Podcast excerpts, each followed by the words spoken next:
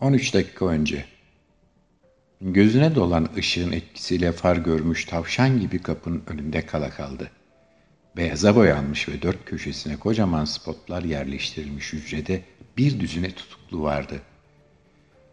Hepsi az ya da çok sorgulanmıştı. Buraya bir kere girdiğinizde sağlam çıkamayacağınızı bilirdiniz. Ölmeyecek kadar şanslıysanız da hayatınız boyunca işkencenin izlerini taşırdınız. Burası örgütün kabul odasıydı. İlk basamak. Oya hücre kapısının kapanmasını bekledikten sonra soluk soluğa sürünerek arkadaşının yanına sokuldu. Çınar sağ tarafın üzerine öylece atılmış gibi baygın yatıyordu. Çınar, Çınar uyan!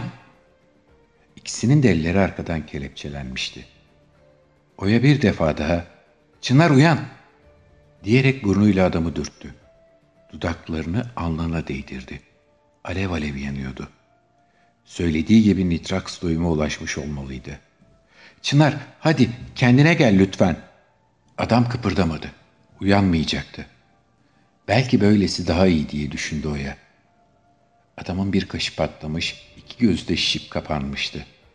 Çıplak sırtında kayış izleri ve göğsünde yer yer bozuk para genişliğinde yanıklar vardı. Çenesi asimetrik duruyordu. Ya kırılmış ya da çıkmıştı. Bunların hepsi kadının daha önce defalarca gördüğü işkence izleriydi. Asla alışamadığı yıkımın kalıntıları. Yavaşça adamın kulağına seslendi. Çınar, vakit geldi ama korkma. Ben de seninle geliyorum. 180 dakika önce. Geniş çayırlığın ortasında bulunan tek katlı bina üzerine eğilmiş ağaçlar sayesinde içeridekilere neredeyse tam bir mahremiyet sağlıyordu. 40 yılda bir o tarafa işi düşenlerce metruk olduğu düşünülen binanın aslında sendikadan düzenli iki ziyaretçisi vardı. Oya ve Çınar. Birlikte geldikleri ilk gün işin bu koşullarda yapılmayacağını söyleyip duran kadın bir süre sonra bütün bu pisliğe alıştı. Vakit buldukları her an buradaydılar. Bina mabetleri haline gelmişti. Günler, geceler boyu. Oya yazılım, Çınar mühendislik kısmına gömüldü ve kuantum bilgisayarı çalışacak hale getirmek için uğraşıp didindiler. Örgüte bağlı gözlem şubesi tarafından yabancı bir ülkeden getirilen ancak kullanmayı becerebilecek tek kişi bile bulamadıkları için hurdaya çıkarılan makineyi atıldığı depodan çalabilmek için sendika bir sene uğraşmıştı. Örgüt, bırak kuantum bilgisayar kullanmayı, izinsiz olarak hesap makinesi edinilmesini bile yasaklamış satılan her cihazın içine etkisiz hale getirilmeyen bir takip cihazı yerleştirilmesini şart koşmuştu. Elbette sadece bu cihazlarla değil, örgüt bütün olanaklarıyla herkes sürekli olarak gözleyip raporluyordu. Kural basitti. Yaşamak istiyorsan örgütün gözleri sana döndüğünde gülümse. Sendikada aynen böyle yapıyordu. Örgüt bakarken gülümsüyor, Bakmazken de ya onu devirmek için çalışıyor ya da onlar tarafından hunharca öldürülüyordu. Bugün Oya tek başınaydı. Titreyen ellerini ovuştururken planı tekrar etti. Bilgisayarı çalıştır, pulu al ve aramada bulamayacakları bir yere gizle. Halk içine karış. Tutuklanırken direnme. Hücreye atıldıktan sonra görev için 20 saniyen var. Direniş tarafından haritalanmış sokakta Kameraların görmediği kör noktadaki rögar kapağını açıp içeri süzüldü. Demir merdivenden aceleyle aşağı inip yola koyuldu. Hızlı adımlarla 75 dakika yol aldı. Hedefe varınca durdu ve saatine baktı. Planın bir dakika ilerisindeydi. Daha önceden bıraktıkları merdiveni pis sulardan çekti ve duvarda açılmış deliğe dayadı. Binanın içindeki tuvalete açılan tünelden çıkıp aynada kendini görünce istemsizce irkildi. Bitik haldeydi yansımasını ardında bırakarak plan uygulamaya başladı. 10 dakika önce. Oya sırtını odaya, yüzünü Çınar'a döndü. Kelepçenin üzerinde oturup saymaya başladı. Bir, iki, üç. Daha önce defalarca çalıştığı gibi kelepçenin sıkı sıkıya sardığı ellerini hızlı hareketlerle vücudunun önüne geçiriverdi. Serçe parmağını burnunun sağ deline gizlenmiş halkaya geçiriverdi ve yavaşça çekmeye başladı. Sekiz, dokuz, on. Halkaya bağlı zincirin ucunda bir minik kese vardı. İçinde de önemli bir emanet. Sonunda çıkartmayı başardığında burnundan kan, gözlerinden yaş geliyordu. 12, 13. Dikkatli hareketlerle dişlerini kullanarak keseyi yırttı. İçinden çıkardığı pulu Çınar'ın ensesine yapıştırıp saçlarıyla gizledi. Boş keseyi Çınar'ın avcunun içine sokuşturdu. 19, 20. Hücre kapısı gürültüyle açıldığında kolluk şefi ''Neler karıştırıyorsun sen? Uzaklaş oradan!'' diye gürledi ve kadına vahşi bir bakış attı. ''Gel bakalım biraz eğlenelim seninle.'' Oya'yı saçlarından sürükleyerek koridora çıkardı. Kadın başına gelecekleri biliyordu. Buna hazırlıklıydı. Dişlerini sıktı ve koridordaki saate baktı. Şefin içindeki şiddetle armanlanmış şehveti doyurabilmek için sadece sekiz dakikası vardı. 103 dakika önce. Oya kuantum bilgisayarın bağlı olduğu monitörün başında oturuyordu. Makineyi çalıştırdığı an silik bir vızıldama başladı. Gidip soğutucu sistemi ve gürültü yalıtımını kontrol etti. Aksayan bir şey olmamasına güvenerek başlat komutunu verdi. Onlar ne döndüğünü anlayamadan kuantum bilgisayar gözlem şubesindeki bütün fişleme kayıtlarını hatta örgüte ait bütün veriyi tarama işini 100 dakika içinde bitirecekti.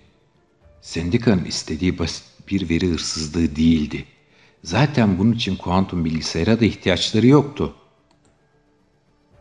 Sendika intikam istiyordu. Bunca zaman akıtılan kanın karşılığının devrim sonrası kurulacak mahkemeler, sonu gelmeyen duruşmalar, hafifletici sebepler, geri bırakılan hükümlerle değil, hemen şimdi oluk oluk akacak örgütün kanıyla ödenmesini istiyordu. Makine Oya'nın komutları gereği aynı anda bütün örgüt görevlilerini taramaya başladı. Bütün yazışmaları, telefon konuşmalarını, kameraların önünde gerçekleşen bütün görüşmeleri, atılan imzaları, verilen talimatları. İlk çemberi taramayı bitirdiğinde ikinci çembere doğru devam etti. Örgütün kirli işlerini ondan bile daha çok sahiplenen işbirlikçilere. Daha sonra üçüncü çemberde işbirlikçilerin paydaşlarına. Süper pozisyondaki fotonlar hareketlendi. Dalga fonksiyonları çöktü. Olasılıklar uzun listeler halinde sendikan artık kullanılmayan bir yeraltı benzin deposunu genişleterek kurduğu karargahındaki Asari Atika bir yazıcıdan dökülmeye başladı. Sendikacılara karşı örgütün yanında olmuş herkes pisliğe ne kadar bulaştıklarını gösteren yüzdelerle beyaz kağıdın üstünde kara birer leke gibi duruyorlardı. Karargahtakiler bu intikam listelerini sendika milislerine dağıtmak için yazıcıdan daha iyi durumda olmayan matbaa makinesinde çoğaltmaya başladı. Anne ve babası devletçe kaybedilmiş, henüz 17'sindeki Deniz çoğaltma işinde yardım ettiği kızıl saçlı kadına döndü. Bu listelere güvenebilir miyiz? Kadın bir listeyi sıkı sıkı tuttuğunu fark etti. Belli ki orada görmek istemediği bir isim vardı. Kağıdı matbaa makinesine sürdü, kafasını çevirmeden ''Beni kendi babam ihbar etti.'' dedi. Sadece 16 yaşındaydım. Gözyaşlarının yanağında bıraktığı iz parlıyordu.'' Karanlıkta, köşede oturan, kırklarının sonlarında bir adam yanlarına geldi. Kadının omzuna şefkatle dokunup elindeki kağıtları aldı. ''Hadi Sevim, sen gidip bir soluklan, ben devam ederim.'' dedi. Kadın, ''Sağ ol Aras.'' dedikten sonra işkencenin ardından sakatlanmış bedenini sürükleyerek kalabalıkta kayboldu. Deniz, kadın alt üst oluşundan kendini suçlayıp ben onu üzmek istememiştim dedi ama Aras bunu duymamış gibi yaptı. Onu daha fazla utandırmak istemiyordu. Kağıtları arka arkaya makineye sürmeye devam etti. E, bu bilgilerin bir kuantum bilgisayardan geldiğini biliyorsun değil mi? diye sorduğunda Deniz utanarak başını eğdi. Utanma dedi adam. Buradaki çoğu kişi Oya ve Çınar'ın orada tam olarak ne yaptığını anlamıyor zaten. Bu listelere güvenebilir miyiz diye sorduğun için söylüyorum. Bir sigara yaktı ve matbaanın çalışmasını izlemeye başladı. Saatler sürecek bu iş. O bilgisayar nasıl biliyor bütün bunları? Aras sigarasından derin bir nefes alıp meraklı gözlere döndü. Biliyor musun? Eskiden üniversitede dersini anlatırdım fakat açık sözlü olmak gerekirse sendika çalana kadar gerçek bir tane hiç görmemiştim. Anlatayım ister misin sana? Ne de olsa bütün gece buradayız. Deniz mahcup bir şekilde başını salladığında uzun yıllar önce delicesine sevdiği işinden ve öğrencilerinden kopartılmış adam tekrar kürsüye çıkmış gibi hissetti. Sigarasını söndürüp heyecanla anlatmaya başladı. Klasik dediğimiz bilgisayarlar veriyi ikili sistemde yani sıfır ya da bir olarak işler. Kuantum bilgisayarda ise aynı anda hem sıfır hem de bir olabilir ve buna süperpozisyon denir. Ne zamanki parçacığın dalga fonksiyonu bir olasılığa çöker, o zaman bir değer elde edersin. Aras, denizin suratındaki ifadenin anlamını bilecek kadar uzun süre öğrenci yetiştirmişti. Hızlı gittim değil mi? Bak şöyle düşün. Klasik bir bilgisayar bütün bu isimleri tek tek inceleyip bağlantılar bulmaya çalışacaktı. Bunlardan hareketle yeniden bir tarama yapacak ve başka başka ilişkiler keşfedecekti. Bütün bunlar için günlerce uğraşacak birçok yazılımcının sürekli başında oturup bu verileri yorumlaması, anlamsız olanları elemesi, yeni talimatlar girmesi gerekecekti. Fakat kuantum bilgisayar aynı anda herkes tarayıp sorumluları ayıklayabiliyor, hatta bu kişilerin birbirleriyle ve baskı aracı olarak kullanılan bütün faaliyetlerle bağlantısını değerlendiriyor ve en güzeli de bunu neredeyse yüzde yüz doğrulukla yapıyor. Deniz bir an düşündü ve örgütün yıllardır bizi fişlemek için yaptığını birkaç saatte mi yapacak? diye sordu. Aras saatine bakıp bir sigara daha yaktı ve gururla sadece 92 dakika içinde bitirmiş olacak dedi. 24 dakika önce. Oya geldiği yoldan geri döndüğünde gece ilerlemişti. Rögar kapağını yerine koydu ve sokağın ortalarına doğru yürüdü. Çantasından çıkardığı sprey boyayla rastgele bir apartman duvarına sendikanın sembolü olan gülen surat çizmeye başladı. Dört dakika içinde bir ekibin gelip onu toplayacağını biliyordu. Oya'yı hiç dirençle karşılaşmadan ekip otosuna tıktılar. Ters kelepçe yapıp biraz kalktılar ama asıl eğlenceyi merkeze saklıyorlardı. Oya başını soğuk cama dayadı. Çocukluğunun ve ilk gençliğinin geçtiği sokaklar artık ona yabancı geliyordu. Bütün hayatı, kendi bedeni, düşleri, bir başkasının yaşamında başrol oynuyormuş gibi. Fakat gülümseyerek yapıyordu rolünü. Yüzündeki hoşnut ifadenin ardında için için çürüse bile.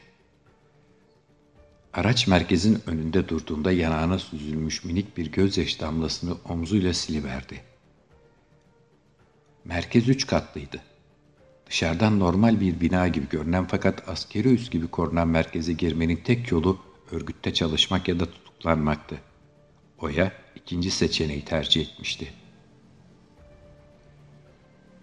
Merkezin yerin altında üç katı daha vardı. Birinci kat sorgu katıydı. Kolluk kuvvetleri tarafından kullanılıyordu. İkinci kat gözlem şubesinin idare katıydı ve ancak çalışanlar girebilirdi. Üçüncü kata izin verilen insan sayısı ise bir elin parmakları kadardı. Bir metre beton ve çelik konstrüksiyonla binanın geri kalanından ayrılan kısımda örgütün ana bilgisayarı saklanıyordu. Bütün kata yayılmış makine için özel soğutma ve enerji sistemleri inşa edilmişti. Örgütün gözü kulağı ve çoğu zaman beyni de olan makine elbette ki ülkedeki her şeyden daha iyi korunuyordu. 2627 dakika önce. Her şey tamam. Son bir kontrol yapalım. Oya ekranın başına geçti ve birkaç komut yazdı. Burası da tamam, dedi. Hala başardığımıza inanamıyorum. 100 dakika içinde 20 senelik arşiv tarayacak. Gözümle görmedikçe de inanmayacağım. Kadının bu sözünün ardından Çınar buruk bir şekilde gülümsedi. Çantasından yarı dolu bir viski şişesi çıkardı. Bence kutlamayı hak ettik diyerek ilk yudumu kendisi aldı. Sen mutlu değilsin sanki. Ne oldu? Örgütü sevdiğini mi fark ettin? He? dedi Çınar. Bir süre elindeki şişeye bakmayı sürdürdü. Sonunda kadına uzattı. Sana söylemediğim bir şey var. Milisler baskınla ana bilgisayar odasına girmenin imkansız olduğunu söylüyor. Oyanın rengi bir anda attı. Binaya girmenin tek yolu kalmıştı. Saçmalama, dedi. Kendini tutuklatsan bile o kata inemezsin. Uzaktan çalışmaz hale getirmenin bir yolunu buluruz. Adam şeyi kadından geri aldı. Oya, bunun ancak geçici bir çözüm olacağını biliyorsun. Sunucular orada durduğu sürece örgüt de durmaya devam edecek. Oya, yedekleri ne? Derken adamın gözünde garip bir pırıltı gördü. İnanamayacaksın ama hayır, dedi Çınar. Gözlem şubesinden haber uçurdular. Yedeklemeye gerek duymayacak kadar kendilerine güvenmişler. Bütün her şey o binanın içinde. Sendikanın örgütü devirmek için en iyi şansı bu. Oya cevap vermeden çantasından içinde mavi renkli sıvı olan başka bir şey daha çıkardı. Üstündeki etikette el yazısıyla Nitrax yazıyordu. Bugün sadece viski almadım. Yardımına ihtiyacım var. Sekiz dakika önce. Kolluk şefi önce Oya'yı iki tokatla direnemeyecek hale getirdi. Sonra da saçlarından tutup yüzüstü çevirdi ve üstüne oturdu. Kadının pantolonunu, iç çamaşırlarını hoyratça sıyırdı. Fermuarını indirirken de kendi kendine zevkten inliyordu. Kasma hadi senin de hoşuna gidecek dedi. Oya hoşuna gideceğini biliyordu. Gitti de ilk hamlesinde kanlar içindeki organını avuçlayarak köşeye büzülen ve uğuldayarak bağıran adamın hali uzun zamandır gördüğü en estetik şeydi. Genç kadın hiç acele etmeden ayağa kalkıp adamın silahını aldı ve başına dayadı. Penis kapanı bu. Sendika sana özel yolladı, dedi ve tetiği çekti. İki dakika önce. Çınar ensesindeki pulun batırdığı iğnelerin etkisiyle gözlerini açtı. Umudu olmasa da Oya'yı görmek için etrafına bakındı. Başı çatlayacak gibi ağrıyordu. Bağırmak istedi ama gücü yoktu. Avcunun içindeki keseyi fark edince bombayı etkin hale getirecek pulun ensesinde olduğunu anladı. Birazdan bitecekti. Nitrax içildikten 24 saat sonra 2 kilotonluk bir patlama yaratacak olgunluğa ulaşıyor fakat vücudun bütün hücreleri nüfus ettikçe de konağını felç ediyor, tarifsiz bir acı çekmesine neden oluyordu. Pul yapıştırıldıktan bir süre sonra deriden vücudun içine sızacak ve zincirleme reaksiyon başlatacak nano robotlarla doluydu. Çınar koridorda bir karmaşa olduğunu fark etti. Oya, dedi ve gözlerini yumdu. Sıfır noktası. Oya silah sesinin ardından odaya dalan iki kişiyi daha yere sermişti fakat şimdi onun da neredeyse cansız bedeni diğerlerinin yanında yatıyordu. Kanı göğsüne isabet eden kurşun deliğinden kalp atışına göre bir hızlı, bir yavaş dışarı sızarken vücudunun yerden havalandığını hissetti. Her şey yavaşlatılmış bir film sahnesi gibiydi. Oya'nın başrolünde oynadığı ve kendi hayatını anlatan bir film örgütün bin parçaya ayrıldığını, gözlerinin, kulaklarının ve en önemlisi de beyninin havaya saçıldığını gördü. Ateşi, dumanı ve uğultuyu. Yıllardan sonra ilk defa isteyerek gülümsedi.